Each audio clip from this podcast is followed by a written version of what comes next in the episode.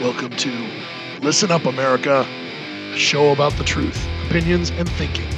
A constitutional conservative podcast in a world of woke cancel culture.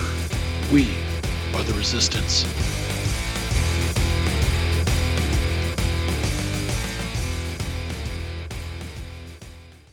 Welcome to Listen Up America. I'm your host, Eric, and on this week's episode, uh, I've referred to in the past about how journalism died in 1968.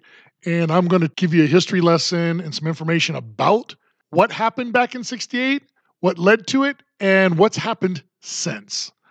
So let's start off with the day journalism died. The date was February 27th, 1968.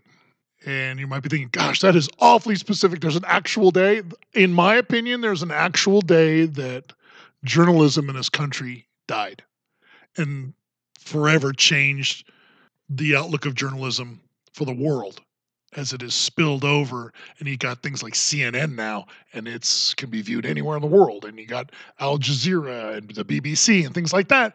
And if you're from that part of the world you could probably relate and go well gosh 20 30 40 depending on how old you are 40 50 60 years ago you had a perspective of media and journalism then and how it is now. So, February 27th, 1968, what happened? America's most trusted newsman, Walter Cronkite. This is Walter Cronkite. He was with CBS News, and he developed a reputation of being a very trustworthy, shoot straight at you, just tell you exactly what was going on. And before 1968, he would give you information for you to decide on your own. And that's what made him the most trusted and most viewed news personality in the country. Walter Cronkite was the one that went on air when JFK was assassinated, and the world turned to Channel 2 because the other channels were kind of scrambling around. Um, they had people there and were reporting, and uh, they were able to get access to the hospital and get the information. So he was able to deliver to the world.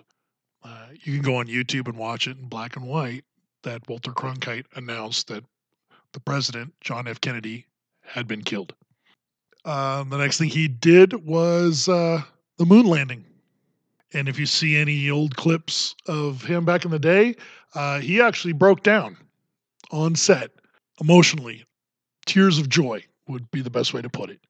He was so proud of his country and what it had just accomplished that we just put a man on the moon. In this case, two men. Third sat in the in the spacecraft while Neil Armstrong and Buzz Aldrin went for a walk. From there, though, it changed. Vietnam was going. It was being uh, built up by John F. Kennedy by sending in advisors, military advisors, and the like CIA and so forth into Vietnam before we had decided to make Vietnam a war. And then, of course, Kennedy was killed. It's handed over to Lyndon Johnson, who was the vice president. Lyndon Johnson, uh, good old boy from Texas, he was special. If you want to know anything about Lyndon Johnson, um, just a racist. I mean, the guy was totally against civil rights, and uh, he was he said some really lovely things but he's the president, and uh, he takes over, as he always put it, this bag of crap that Kennedy gave him with the Vietnam situation. Says we're sending troops in, we're going to war in Vietnam.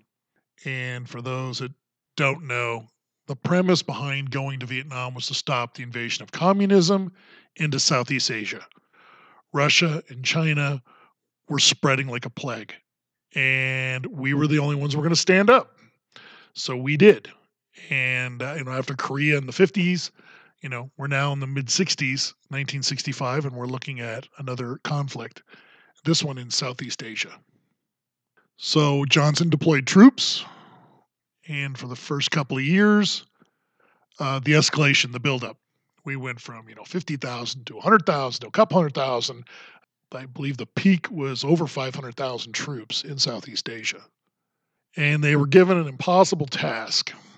The soldiers, the airmen, the sailors, the Marines, they were not allowed to fight the war as they were trained and as their predecessors fought in Korea, in World War II, and in World War One, and so forth. Things were changing. A lot of rules were being put on them. Can do this, can't do that. Can go here, can't go there. You can bomb this, but no, no, no, no, no, no. You cannot bomb any of that up there. And you're coming off of a war in Korea from 50 to 53. You've got World War II that went from, well, depending if you're from Europe, it was going on from 1939 all the way to 1945. America joined it 42 43 at that point. Um, so you have to take in perspective how wars were fought. For example, in World War II, they would send up B 17s, five, six, seven, eight hundred of them, fly them over Germany, open their bomb bay doors, and drop thousands upon thousands upon thousands of bombs on a city. Boom, blow it away. Sometimes they use incendiary bombs. Okay, an incendiary bomb is just that. It hits the ground, it's like loaded with fuel. It would explode and catch everything around it on fire. We did it in Japan, we did it in Germany. And uh, I believe the uh, most famous was either Tokyo or um, Dresden.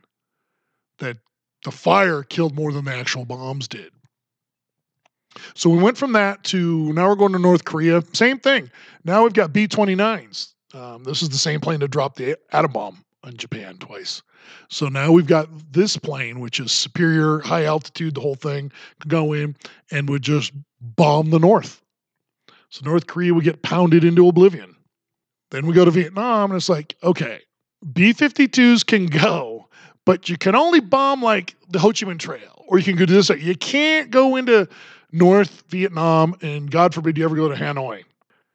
And at this point, early in the war, with all the restrictions, uh, communist North was able to equip itself with Russian made land to air missiles, and they would shoot down our aircraft. You know, the classic anti-aircraft guns. Somebody sits in it and they're loading it and going bang, bang, bang, bang, bang, bang, throwing shots in the air. Um, still not very effective, especially when you got jets flying Mach 2. It's, it's pure luck if you hit anything. But missiles, you can lock on and shoot them. But this was all of Johnson's doing. And McNamara, he was the Secretary of Defense, Robert McNamara. He was a peach. These guys, uh, and they allowed Congress, and I say allow, they listened to the left. And uh, they were all gung ho about the buildup and let's go, go, go. And then they flip a switch. Well, see, what happened in, in 1968 was Walter Cronkite, who had been in the battlefield as a war correspondent during World War II. He actually was there reporting on what the 101st Airborne uh, dealt with when it was either Operation Market Garden, which was trying to liberate Holland, and then also the Battle of the Bulge, which was in Bastogne. So uh, he had experience. He'd seen, you know, rather firsthand, maybe not up close of the battle part, but he saw the aftermath and so forth and, and saw the soldiers and their experience. He was also one of a few correspondents that actually got to fly in a B 17 on a bombing raid. So he'd been there, he'd seen it. But he went to Vietnam in early 68. And that was around the same time that something happened. It was the uh, the new year for Vietnam, and it was the Tet Offensive took place. Now, for those that don't know, but you're like, oh yeah, Tet Offensive. That's where uh, North of Vietnam and uh, everybody came in and kicked our butt. Yeah, that didn't really happen like that. So what happened is basically North Vietnam shot its wad. It basically tried to pull a a Bastogne, a Battle of the Bulge. Would send everything we got and see if we can uh, break them once and for all, uh, as uh, they believe that they could get the American public to change its view. And up until this point, America and the citizens of America were very much let's get the commies kind of thing. Now, the younger ones that uh, Johnson instituted the draft, you know, a lot of them were uh, not so pleased and burned their cards and all that stuff, took off for Canada. But you have to understand something. In Vietnam, everybody thinks, you know, if you talk to them, they're like, hey, Vietnam, that was the draft. Everybody was over there, was forced to serve. And that is not even close to true.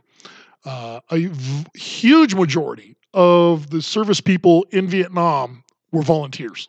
The Marine and the Army took draftees only because Lyndon Johnson kept raising the numbers, but something like 85 to 90% were actual volunteers, not drafted. So you got to put that in perspective. So with that going on, Tet happens. And like I said, depending on who you listen to and what you read, if you if you listen to the media when this was going on, we just lost the war. What happened on the ground was American servicemen, Marines, Army soldiers, the Navy and the Air Force with their aircraft, they got hit. And the numbers were, you know, they never know, but it was between 50 and 150,000 North Vietnamese come rushing down, hitting certain bases. And uh, the death toll was something about 1,500 guys were wounded or killed on our side, and we got about 100,000 plus of them. That was the reality of Tet. But if you were watching TV when Walter Cronkite went to visit Vietnam during this time, just coincidentally, by the way, that he was there when this went down, he reported on it when he got back. And what he should have said was something along the lines of his experience of war correspondence back in World War II and today is very similar. You've got our young men out on the lines fighting, surviving, engaging the enemy, because they're ordered to, not because they wanted to. And for the, the righteousness of saving Vietnam from communism, to allow people who were joining us to fight in the South Vietnamese army, and we had intermingled units and so forth, to build a society on freedom and democracy. But they didn't say that. He came back, and I could read it, but it's it's a couple of paragraphs. But basically, what happened was uh, Walter Cronkite went on air the most trusted man in media. And he told the country, we can't win. That he was there doing Tet and he completely misrepresented the impact of Tet. You know, it, it wiped us out and thousands were killed and injured and all that stuff, and it wasn't anything as dramatic as he ever laid out to. The U.S. servicemen in Vietnam in 68 kicked the crap out of North Vietnam to the point that they did not have an effective fighting force from that point forward. Now you're going to say, well, the war went on for a few more years. Yes, it did. Because North Vietnam was basically gutted. And again, our troops weren't allowed to go into Hanoi. Just let's go, march, take the dang thing over. Let's end this thing. There was so many rules, and you can't bomb this, and you can't bomb that, and you can shoot this, but you can't shoot that, and it was a nightmare. It started spilling into Cambodia and west of Vietnam and the Khmer Rouge and things like that started attacking. And so we had to fight those guys. And then after a year or two, North Vietnam's army was able to build back up and so forth. But so now we're fighting multiple countries and enemies, but we're still doing very well. But Walter Cronkite comes to America on your TV and tells you we can't win. He didn't give any information about what was going on. He just said through a couple of paragraphs to the American people that our only chance is to seek a peace and with with honor so that our people come home and they didn't they didn't lose it wasn't another korea but when the government doesn't allow the appropriation of weapons and so forth to the south and it gets worse after we're pulled out and that was the democrats in congress they were pulling the funds out. No, we're not going to do this. Not going to do that. Now they started the war. Now they're not going to back their guy because Walter Cronkite supposedly had a meeting with his producer and General Creighton Abrams. If that name sounds familiar, especially the Abrams, yeah, th- he's the guy they named the tank after. See, he changed the perspective when he took over in '68. Um, they did a lot of uh, seek and destroy missions, going out and just wiping things out and villages and whatnots, and uh, looking for the VC, the Viet Cong.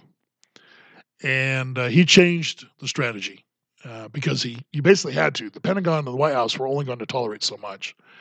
So he did the best he could. And with his direction, wounded, killed in action dropped dramatically. And we were able to hold ground, maintain ground, gain new support.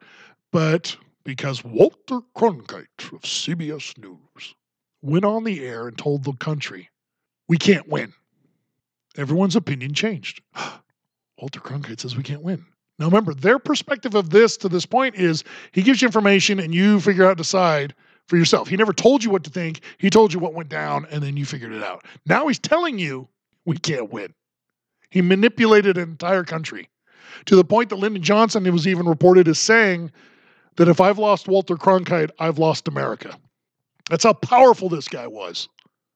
And you look at today, how powerful is the media in manipulating agendas for anybody on the planet? If they want something done, they'll lie, cheat, and steal to get it done. And I've told you guys in past episodes, and I will tell you in future episodes, the media is lying to us almost every day, if not every day, every hour, because they've got bigger plans and you're not part of it. So I always say, you know, listen to what they say and then go find out the truth because someone knows the truth. But Walter Cronkite declared, that was it, we lose. And from that point, literally within weeks, the approval rating of the war and so forth changed dramatically. It basically did a 180. And then the protesting back home picked up. So much so that uh, in 68, at the Democratic National Convention, that's the famous one, liberals went crazy and Cronkite was on the floor. And so was Dan Rather, his future replacement. And uh, Rather got beat up on the floor. You know, Cronkite called them thugs. I'm like, thugs. That's funny. These are his people. But the chaos that that conversation he had with America on February 27th, 1968, changed officially the outlook and the purpose of the media, and in this case, journalism as a whole. So now we continue on from there, right? Cronkite, he's starts fading away. You know, he's part of the 70s and so forth. But look who, look at the people that were on CBS and ABC and NBC. You had Dan Rather, right? And Dan Rather was just a two bit hack. You might remember back uh, before Bush was elected. So this was like 99, 2000. He got fired for telling the country that George W. Bush, the second George, lied about his service, National Guard service, all this stuff. I have documents he created. He didn't get, he created on his own documents about the president and told the world on the media, on, on national TV, that George Bush, da da da da da da da da, and he's a scumbag and he didn't, and it was all a lie. And it got found out because other people going, this doesn't make any sense. And the president was like, you're not even close to right, and I'm going to show you. Da, da, da, da. And he brought it, he had to defend himself against journalism and journalists that are supposed to do this on their own. But no, like I said, my brother's uncle, sister's third brother's wife said, that's what we do now. It used to be first hand reporting. Watergate. Everyone remember Watergate? Cronkite was a part of that. Rather was a part of that. Tom Brokaw, Sam Donaldson, they all were reporting on that. They had to get into it. They had to find people. Then there was uh, Deep Throat. You guys remember Deep Throat? Woodward and Bernstein from the Washington Post were digging around trying to find information and they found a person that knew more than most people and had evidence and paperwork and all that stuff. But he was only referred to as Deep Throat because they put him on TV and they blacked them all out and they put the microphone on and just, he talked super deep and no one could recognize the voice. That's what was going on. And you can see it evolving. And like I said, now we're up to, like I said, my cousin's brother's uncle's third wife said, and it gets ridiculous. Anonymous. That's where we're at today. It's de evolved. Truth is a casualty because I hate George Bush, so Dan Rather's going to lie about it. Sam Donaldson. I mean, this guy was no different. He and uh, Brokaw, they would smash heads with Reagan in the day. And it was never like what we just saw with how the media treats Chairman Joe. It's not like how they treated the Messiah, Obama, they could do no wrong. You could just hear the angels in in the background singing as they were asking a question of, "Gosh, those trousers look mighty nice on you today, Mr. President." Thank you. I mean, that's journalism when a Democrat's in office. It's disgusting and so obvious. But when Reagan or Bush or Trump are in, they're the devil. They're stupid. They're going to blow up the world. They have dementia. I mean, it just goes on. Everything's bad. They're horrible. Number of wars Reagan had us in zero. He had a weekend stop in Grenada. That was it. Cubans were spreading their wings, and Reagan gave them a smack. Libya, don't cross the line. Don't cross the line of death. So Reagan sent the Enterprise, that's an aircraft carrier, into the line of death. And uh, Libya, Muammar Gaddafi in his youth, would send up some jets. We shot them down. Thanks for playing. You know, that was it. That was the extent of Reagan. Bush, Bush is different. He was not a conservative. Bush was, as we like to say these days, the swamp. But we were attacked. Did he attack who he should have? No. I don't think I think we can all agree Iraq had nothing to do with it. It was just revenge for him and his daddy to go finish the job. The people who actually did it were from Saudi Arabia and Afghanistan. But we can't do anything about the kingdom because we needed oil. Well, you know, Trump comes in office, you know, we're energy independent right now until they, you know, shutting off the Keystone, all this stuff. So now Democrats are forcing us to go back to the Middle East here sooner than later to buy more energy and oil. Great. We didn't need them for nothing. If Saudi Arabia got a line, we could smack Saudi Arabia. We could smack any of them. Behave yourself or else. And you notice nobody stood up and got all uppity when Trump was in there. They knew their place. Don't poke the bear. But the media would always play it out that he was a crazy man and the, and the world didn't respect him. And I, I don't know if they respect him or not, but uh, they were not going to poke him or Ronald Reagan. Nobody wanted a piece of that. Reagan won the Cold War without firing a shot. Top that.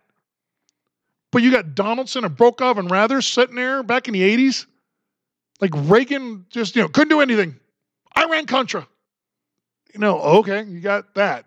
So we're supplying weapons and doing okay, whatever. We've been doing that forever. So does every other country out there. That's the best you got. Please. You know, but Sam Donaldson, you know, the evolution of this. He was with ABC News. There was a joke made by George Bush. I'm going to read it to you. So this is back in 2006, and it was at a White House press conference. And Sam Donaldson shouted, Mr. President, should Mel Gibson be forgiven? Now, that's in reference to Mel's had a bad day. I think he was a bit alcoholic back then. And uh, he said some some things that weren't very nice and very anti-Semitic, actually. So President George Bush, he laughed and he looked up to see who would ask the question because remember, this was just a shout out. And Bush joked, Is that Sam Donaldson? Forget it. You're a has been. We don't have to answer has beens questions. Now, Sam Donaldson was like 70 years old when this was going down. So, you know, he, he was right to call this guy out. But here's Sam Donaldson in his reply Better to have been a has been than a never was. That's journalism. You get that? I mean, that's journalism. First, you ask a stupid question about Mel Gibson to the President of the United States. Because what you're hoping he'll say, well, I like Mel, and Mel's a great guy, and you know he just had a bad day, and you know what? Because and then you can claim that look, Bush is anti-Semitic. I mean, is that what the plan was?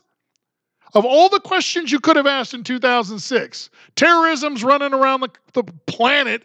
That's the question, Mel Gibson. Thanks for playing, Sam Donaldson, you dipstick.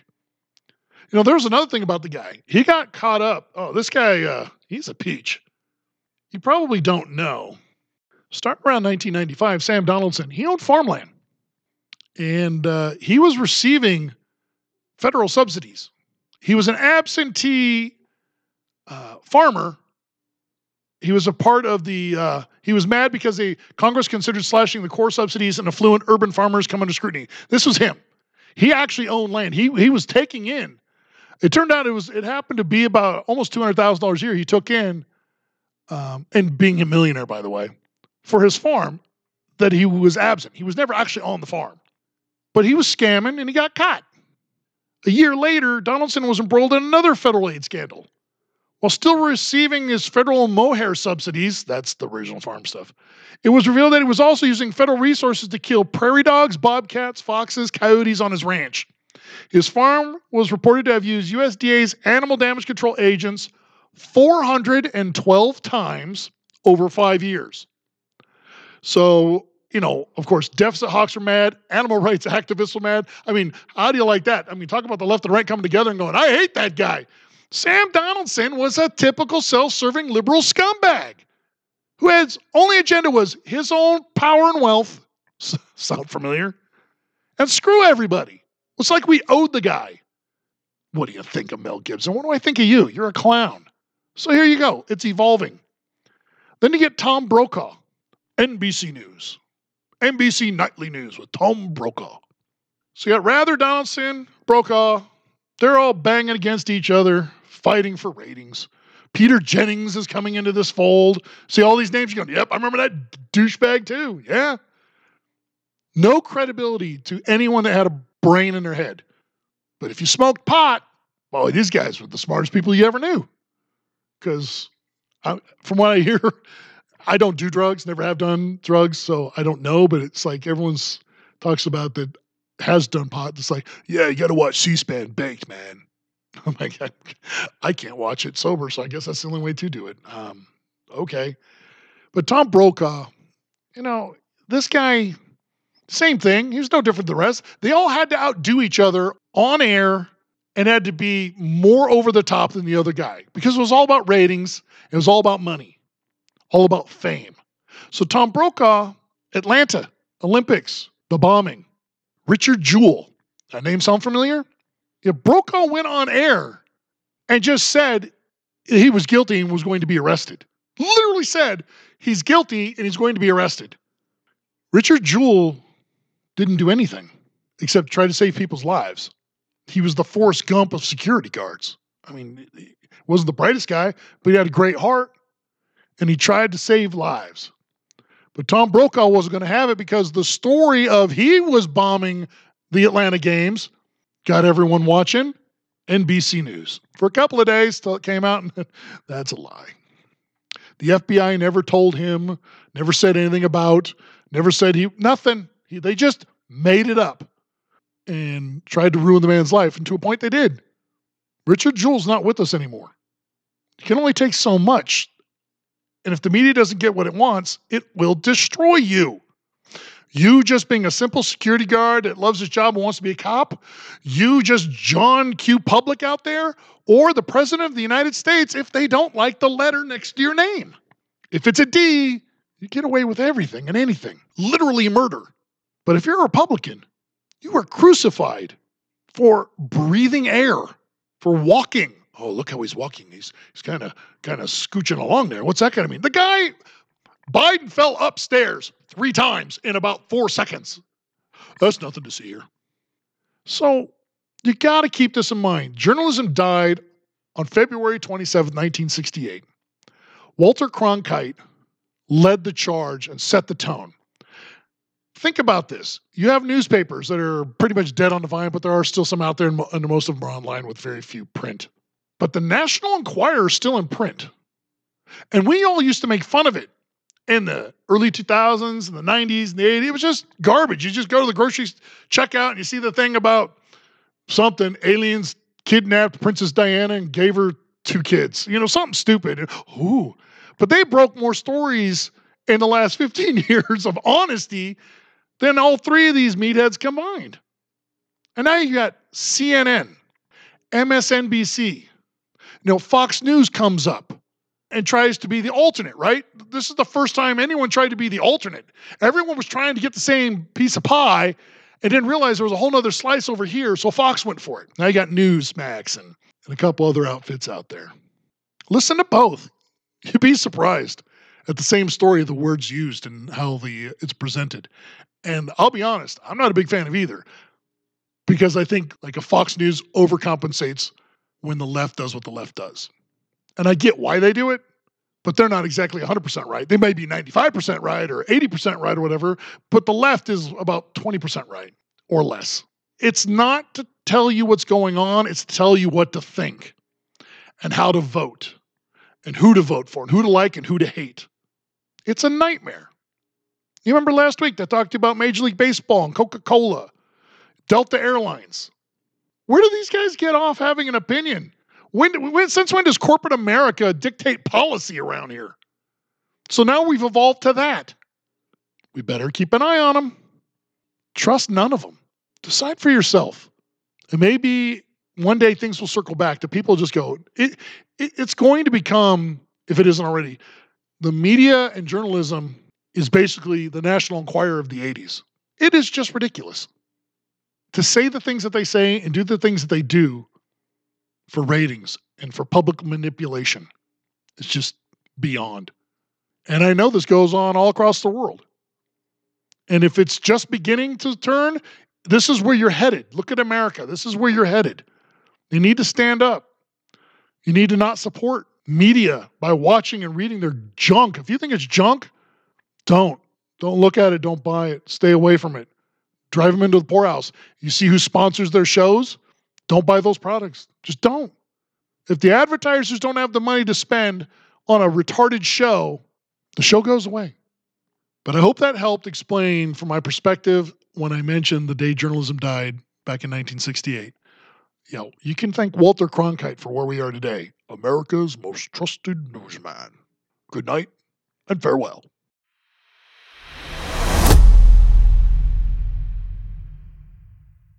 Don't forget to follow us on Instagram and Facebook.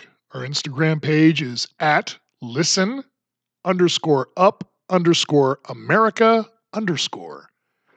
And our Facebook page is L U A podcast all together. L U A podcast on Facebook. So please join the community, tell us what you think, and uh, share with all your friends and let them know how awesome we are.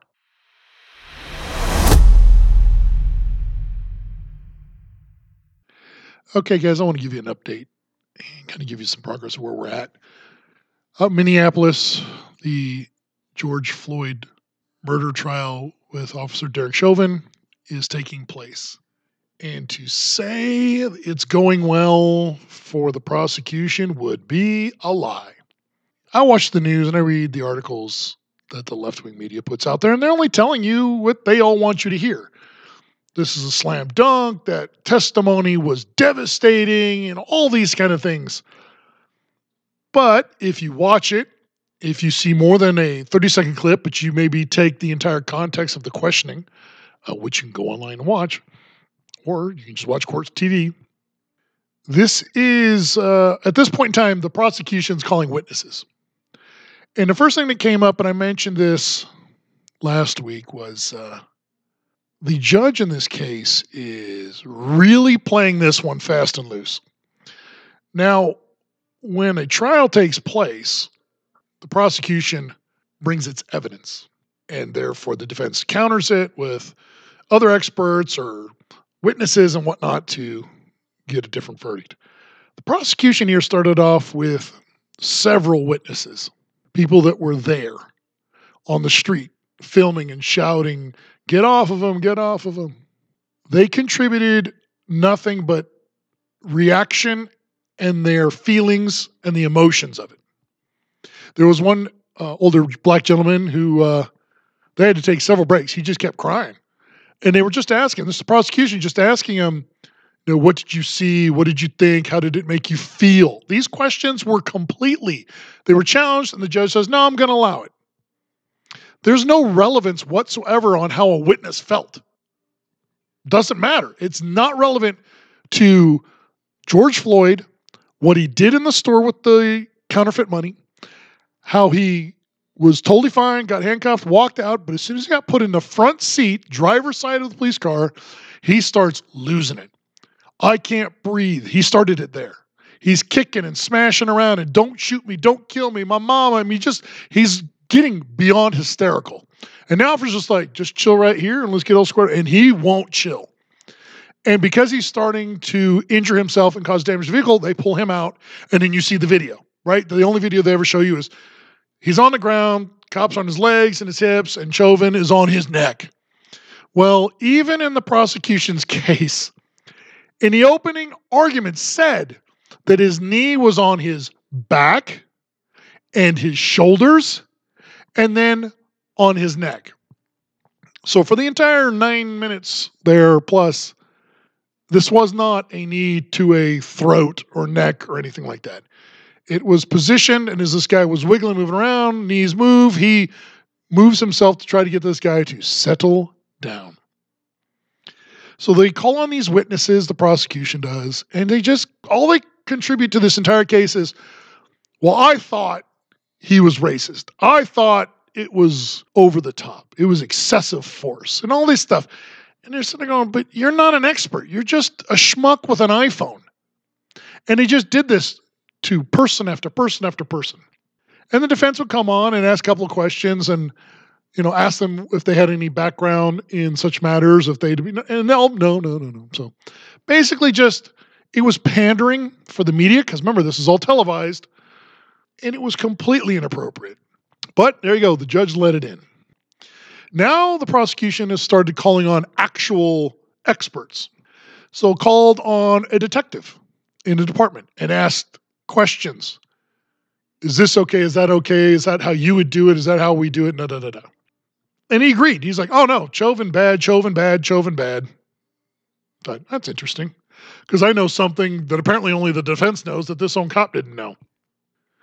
So he brings out information. He goes on the. This is the uh, Minneapolis Police Department training guide, right? Yes, it is. Okay, let's talk about that. And he's going through it, and he sits there and goes, points to the thing, the pictures and the article, and says, "Just read this." And he did this to the uh, commissioner of uh, MPD as well. Same thing, because the commissioner, this guy was out of control, and that's not how I do it. And it was excessive. I mean, he threw Chauvin completely under the bus.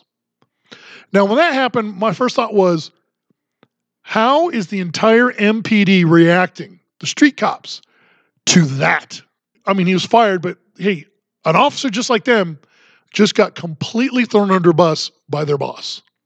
Don't be surprised if MPD, which has already had a lot of officers retire early and just quit and move on somewhere else, it's going to get even worse. So we sit here and he's asking them about their training that they've received over their career. And he points to it and he says, That move right there, the restraint one. He goes, Yep. He goes, Is that not what Chauvin did? He goes, Yes, it is. He goes, So your department taught its officers how to do that? Yes, it did. Both of them answered these questions the same, by the way. So you've created a technique and a process to take care of someone, and this is the manner they are to do it. That is correct. So the feelings of this detective and the commissioner and the witnesses, they're hoping outweighs the facts. Chauvin didn't invent the move. He didn't study MMA and go, this is what I'm going to do. He was taught to do it. How could he be responsible then for anything if MPD is the one that told him how to do it and when to do it? Now, mind you, the city council of Minneapolis has given the George Floyd family $27 million in a settlement before the case even started. Yeah, that's not inappropriate at all, right? I mean, that couldn't that couldn't convince people that weren't so sure or whatever before even hearing the facts. Like, well, if the city's given 27 million, he must be bad. Well, that was the plan. Try and create a toxic level of truth in his jury pool. So basically, the prosecution has been delivering witnesses to help the defense. Now, there's something really interesting that has not and will not happen, and it's been talked about. And I don't know if you've heard about it, but I'm going to share it with you.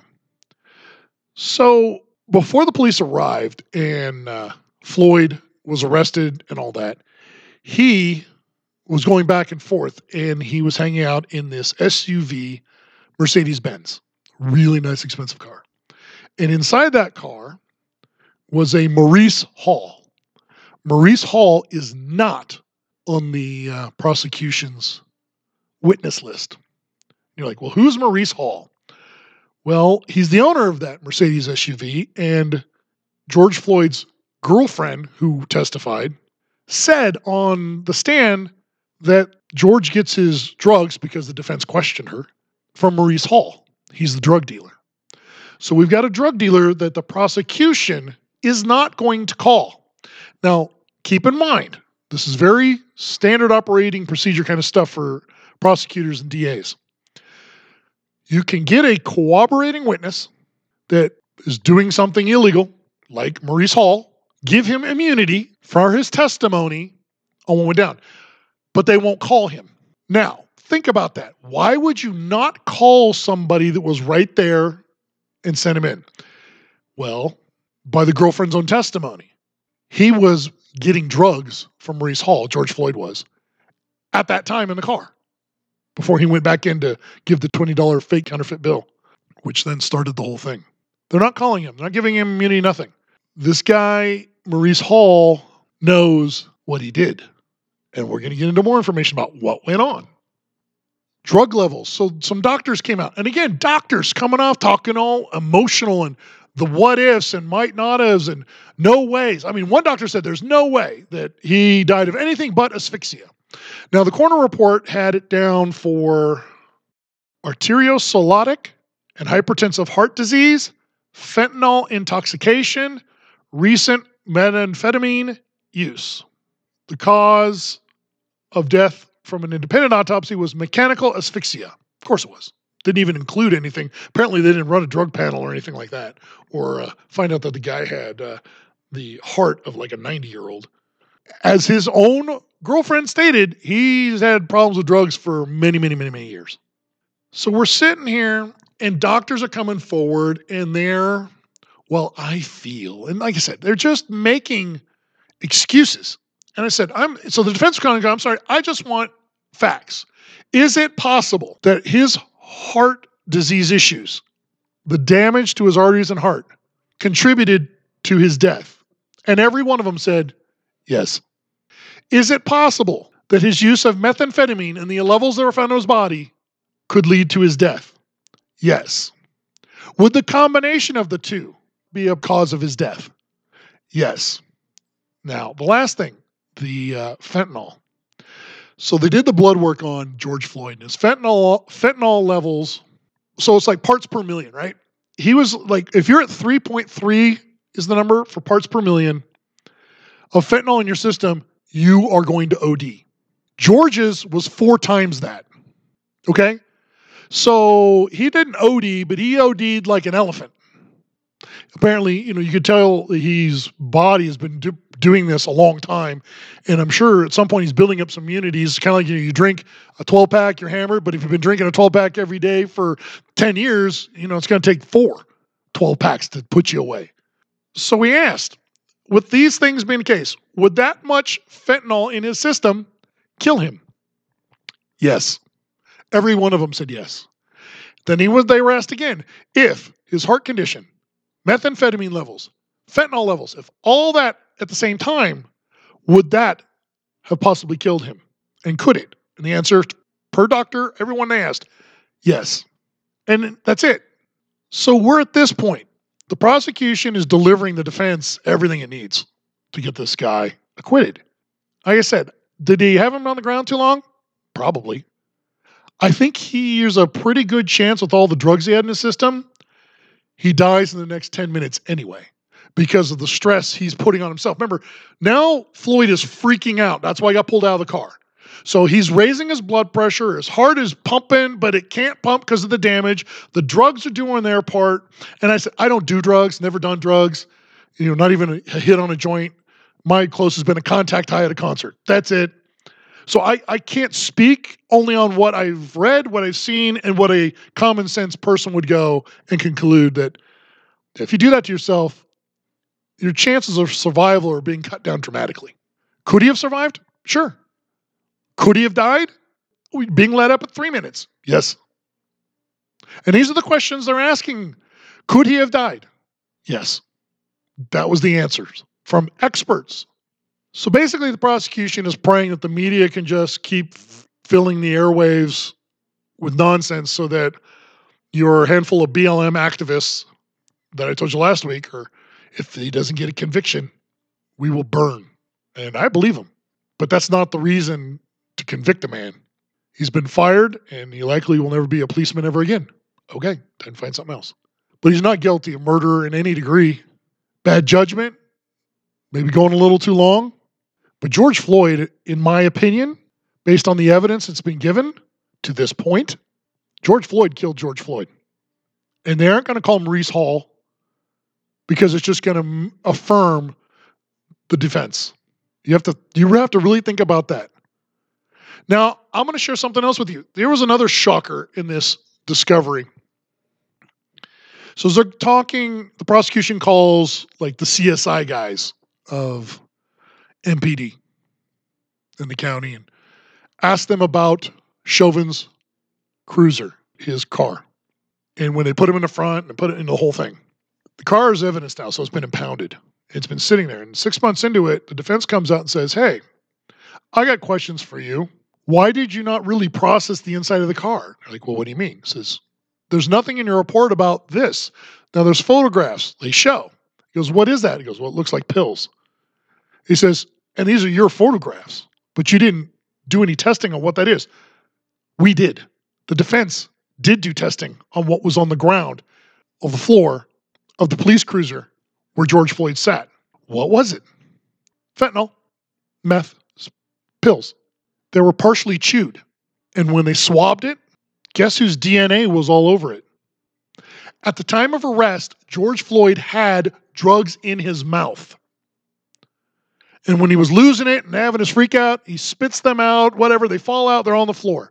And MPD did not log it as evidence. Just, we'll just pretend nothing to see here. But the defense goes, What is this? And they told him. He goes, This is a report. Are you familiar with it? Mm-hmm. Yeah. Talk to me about it. Let's go. And he went through it. And they admitted that what was found inside the car was more meth that was laced with fentanyl, pills that were probably given to him by a certain Maurice Hall. Just saying, he hasn't been on the stand, so we don't know for sure, but you can kind of put one plus one and you still know it's two. That's the reality of what's going on, big picture. But CBS, NBC, ABC, MSNBC, Washington Post, New York Times, everything out there Nobody is telling you any of this. Manipulate the news. Tell the story you want told to create the reaction you want. The media wants this country to burn, more chaos. Trump's fault. Trump's nowhere near any of this, by the way. It wasn't then, wasn't now. But it will be his fault. Just watch. Social justice. They want to hang a man for doing what he was told to do. You don't like it? You should teach them other ways. Throwing him out with the dirty water, like the police commissioner did? How stupid do you think he feels right now? His entire department thinks he's a scumbag traitor. They're going to leave because they're not going to work for a guy like that. Their CSI just ignored the drugs on the ground and found out, well, it's got DNA on it. Oh, yeah, it was in his mouth. This is all very much called evidence. And that's how trials are decided is the evidence. Not the feelings, not the I thinks, and not the conjecture, not the emotion. Facts. Remember, media doesn't like facts. They don't talk about those anymore. I think I feel that's wrong. I hate. All those things. That's what that's all about. So that's the update on the Chauvin trial. I'm telling you right now, I'm calling my shot. The trial's going to happen, and then a verdict will be given. It won't matter what the verdict is. But if the verdict is found not guilty or isn't up to the standard of which people on the left and BLM think it should be, they're going to torch Minneapolis. Remember, they've built, by the way, like five blocks around the courthouse, concrete barriers and fence and all that stuff around to keep people out. Walls are bad, but they're good there. They keep people out. Oh, walls keep people out the the walls in DC are still up. Still up. But the border, that's bad. BLM will not be happy because most likely in the next week or two, the jury is going to come back. And uh, dollars to donuts, we're looking at a hung jury, and violence on the streets will make last summer just look like the 4th of July. It will be very bad. And a lot of people are going to get hurt, and a lot of people are going to die all because they're being lied to and they're believing everything the media says, which is the opposite of what I've just given you, which are the facts. I didn't make it up. This is what they said. This was their reaction.